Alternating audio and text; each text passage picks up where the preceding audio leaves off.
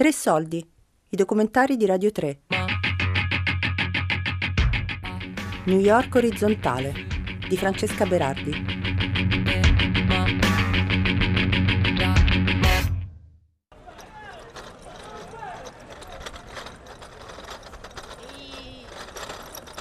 È l'una di un sabato notte di inizio ottobre, a Williamsburg, una zona di Brooklyn affacciata sull'East River, con una spaventosa concentrazione di bar e ristoranti.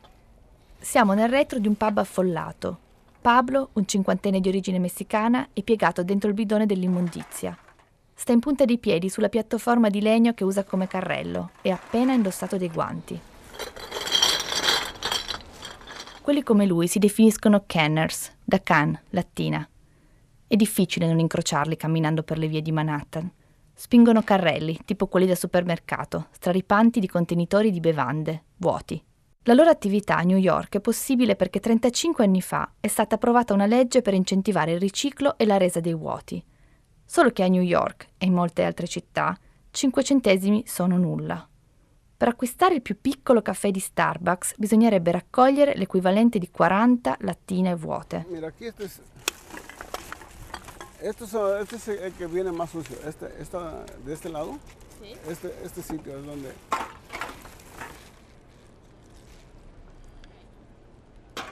Sí, pero está muy sucio, mira, esto aquí viene, sí, porque viene con la comida, viene, tiene mucha, este, mayon, mucha, sí, es white sauce. Con, Mm, comida. Sì, Il personale del pub ha buttato la spazzatura in modo indifferenziato e questo significa che Pablo deve mettere le mani tra ossa di pollo, maionese e vetri rotti. Ma di questo non si lamenta. In passato anche lui ha lavorato in un ristorante e sa che nelle sere di punta il ritmo delle cucine non perdona. yo te digo, porque como sé cómo se trabaja en el restaurante también, que trabajé yo, lo que uno quiere es ah, sacar el trabajo rápido porque están, están pidiendo más cosas. Entonces ¿no? lo, lo entiendes por qué hacen así. Sí, Da sei anni a questa parte, per Pablo, il lavoro da lavapiatti è un ricordo. Si è licenziato perché raccogliendo lattine e bottiglie vuote per le strade di New York con la compagna Violeta, riesce a guadagnare più di 40.000 dollari l'anno. La cifra suona enorme, ma non lo è poi così tanto se si considera che Pablo e Violeta hanno sei figli, avuti anche da altri compagni, e che lavorano sette giorni su sette, in qualsiasi condizione climatica, dormendo cinque, massimo sei ore per giorno. Quel sabato notte di ottobre c'ero anch'io con loro. ¿tienes guantes? Sí, ¿verdad? Francesca, ¿tú tienes guantes? Eh, sí, lo tengo. Ok. Ho camminato con Pablo per ore per le strade di Williamsburg, raccogliendo le bottiglie di birra vuote davanti ai bar dove in altre occasioni le ho ordinate al bancone. ¿Cuántos- ¿Cuántas bolsas había aquí? Dos, ¿verdad? Mm. Verso l'una, terminato il giro dei bar, Pablo ed io abbiamo di nuovo raggiunto Violeta. Abbiamo ammassato sul carrello anche le borse riempite da lei e ci siamo diretti verso la loro automobile, parcheggiata vicino al fiume. Il marciapiede era affollato di ragazzi a caccia di divertimento. Irish pub, man. Irish pub. déjame ver. Pablo e Violeta non si lamentavano del volume della loro voce o dei movimenti sgraziati, fino a quando uno dei ragazzi ha fatto pipì contro un bidone, a pochi centimetri da dove Violeta stava raccogliendo una lattina, come se lei fosse invisibile. Pablo ha avuto un moto di fastidio. Eso es, una jungla. Ha definito la strada come quella sera appariva anche a me, una giungla. Caricato tutto sull'auto, ci siamo recati in un quartiere vicino, Bushwick. È un'area industriale dove ci sono diversi locali aperti fino a tarda notte. Dopo una pausa di caffè con lece e pan dulce, alle due di notte abbiamo ripreso la raccolta. Tre ore dopo, Pablo e Violetta stavano ancora smistando la spazzatura di un club, rovistando tra sacchi che tremavano al passaggio di ratti rapidissimi. Impalato davanti a loro c'era un buttafuori che non ha mai alzato gli occhi dal cellulare. Io ero esausta e mi sono seduta sul sedile anteriore dell'auto. Nell'arco di pochi istanti mi sono addormentata. Quando ho riaperto gli occhi, poco dopo, il sole stava sorgendo. La voce di Pablo mi avvertiva che ci trovavamo di fianco a una stazione della metropolitana. Mi sono scusata per essere crollata, ma loro hanno riso. Hanno detto di non preoccuparmi, che col tempo ci si abitua a fare orari strani. Ho vissuto a New York sette anni, lavorando come giornalista, ho abitato in quattro case diverse, da Harlem a Brooklyn, in ogni quartiere, ad ogni ora del giorno e della notte, in ogni stagione. Ho visto i Kenners che lavoravano instancabili, in silenzio. Ero incuriosita dalle tecniche che adottano per mantenere compatto e in equilibrio il loro raccolto. Alcuni usano corde, tipo quelle da montagna, per legare le buste, altri le portano attaccate agli estremi di bastoni di legno, in bilico sulle spalle, alla maniera dei contadini nelle campagne cinesi. Se si osservano bene i carrelli, spesso si notano piccole modifiche, come le ruote più grandi e forti. Pablo ha cambiato le sue tre volte.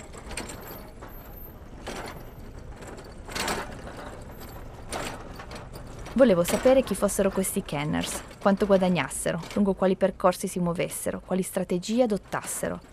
Volevo raccogliere dati sulla loro attività, poiché trattandosi di un'economia cosiddetta informale non ne avevo trovati.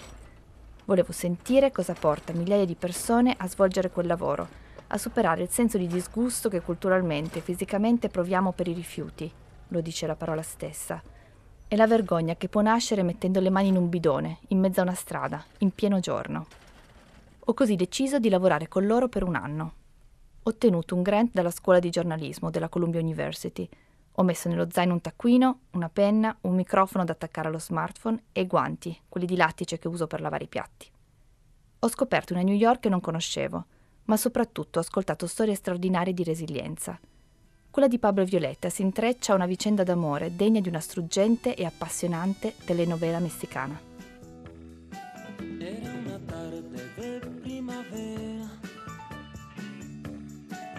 Era l'estate del 1987 in un piccolo villaggio dello stato di Puebla, in Messico.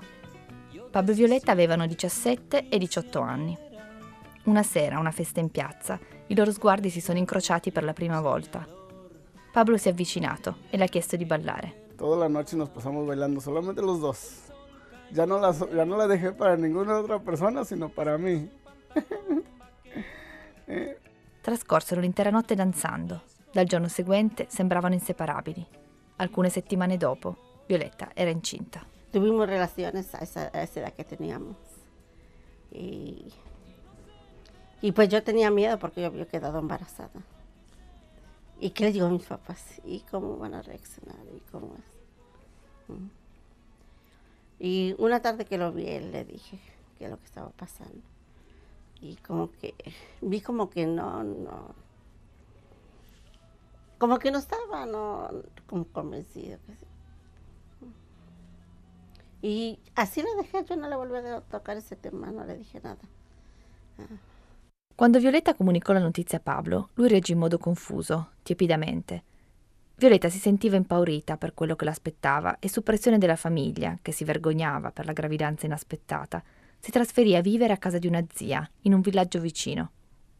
Nove mesi dopo, con una neonata tra le braccia, tornò al suo paese, in cerca di Pablo. Pero quando llegué al pueblo me dijeron, no, él ya se casó. Digo, oh, tan rápido que no espero nada. uh-huh. Appena arrivata, le dissero che Pablo si era sposato da poco e se n'era andato con la moglie. Violetta sentì di non avere scelta. Trovò anche lei un altro uomo in tempi rapidi e si sposò. L'anno successivo decisero di migrare a New York, lasciando la bambina alle cure della zia.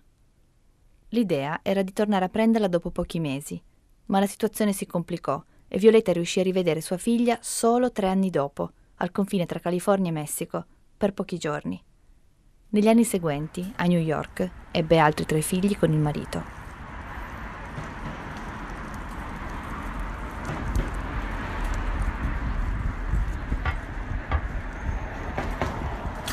Flash forward. Era una fredda mattina nell'autunno del 2010, in una trafficata strada di Brooklyn. Pablo stava camminando in fretta, con le mani in tasca, per recarsi al lavoro in una pizzeria gestita da una famiglia di albanesi. All'improvviso è apparsa davanti ai suoi occhi una donna, una figura familiare impegnata a raccogliere spazzatura ai bordi del marciapiede. Io la vi dico, es ella, pero ¿cómo? Porque yo me quedé así con esa pensando, digo yo, haciendo este trabajo, haciendo, juntando esto, ¿por qué? ¿Por qué tiene que hacer esto? Pues sí, tiene marido. Eh... Era Violeta, non c'era dubbio. Le si avvicinò e anche lei lo riconobbe. Iniziarono a parlare e decisero di pranzare insieme uno dei giorni seguenti. Pablo le disse che la relazione con la moglie stava andando molto male e lo stesso valeva per Violeta, con suo marito. Trascorso un anno e Pablo e Violeta erano di nuovo insieme. Da quel giorno sono inseparabili. Dicono per davvero questa volta. Eso es lo que tengo una, una mujer maravillosa. Mm. Tra le qualità di Violeta che Pablo ama di più c'è la saggezza. È una lavoratrice instancabile che sa gestire risparmi in modo strategico per il futuro, mentre Pablo è più impulsivo nelle spese. Lavorare in coppia è un vantaggio enorme e può aiutare a superare molti ostacoli, come il disgusto che provava Pablo all'inizio. Yo nunca había tocado eso. ¿eh? Uno está acostumbrado a hacer su trabajo, pero es otra clase de trabajo, donde haces el trabajo sin miedo, pero entonces cuando tú te acercas como ahorita tú que vienes y dices, ay, yo voy a tocar esto, así le dices, ay, no. Porque nunca lo has hecho, nunca has, dices tú, ¿cómo voy a tocar yo eso? Porque no. Y así, pues, yo hacía eso, es lo que le hacía yo así. Sí, no quería, o sea, no quería tocar. Ora Pablo è a suo agio, anzi non si capacita di come la maggior parte della gente non si renda conto dei tesori che si possono trovare tra i rifiuti. Yo me encontré un reloj bueno, eh, unas joyas. Lavorando duramente e spendendo poco, Pablo e Violetta hanno messo da parte un po' di risparmi e stanno preparando la loro vita da pensionati. Tramite conoscenti si sono comprati una casa in una cittadina a sud di Puebla. Per ora l'hanno vista solo in foto, dal cellulare, ma a volte si divertono a disegnare la planimetria su pezzi di carta. Violetta sa già dove metteranno le piante. No, no es antigua, es este, una casa normal, común y corriente, que son que uno, que uno este, dice uno voy a mandar dinero de aquí para allá que me construyan una casa así y ya pues no te voy a decir que es una super casota grandota, pero pues tenemos dónde estar, dónde vivir. Da quando sono di nuovo insieme, Pablo e Violetta riescono a sognare e a fare piani concreti per il futuro. Lasciano che sia la strada a ricordare loro che ci possono sempre essere sorprese inaspettate. Come il ritrovamento di una lattina ancora chiusa, piena di margarita. Échalo aquí.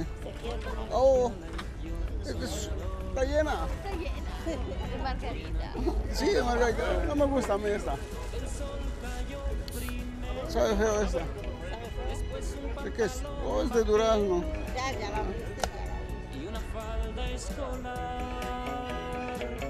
y las mariposas volaban de flor en flor y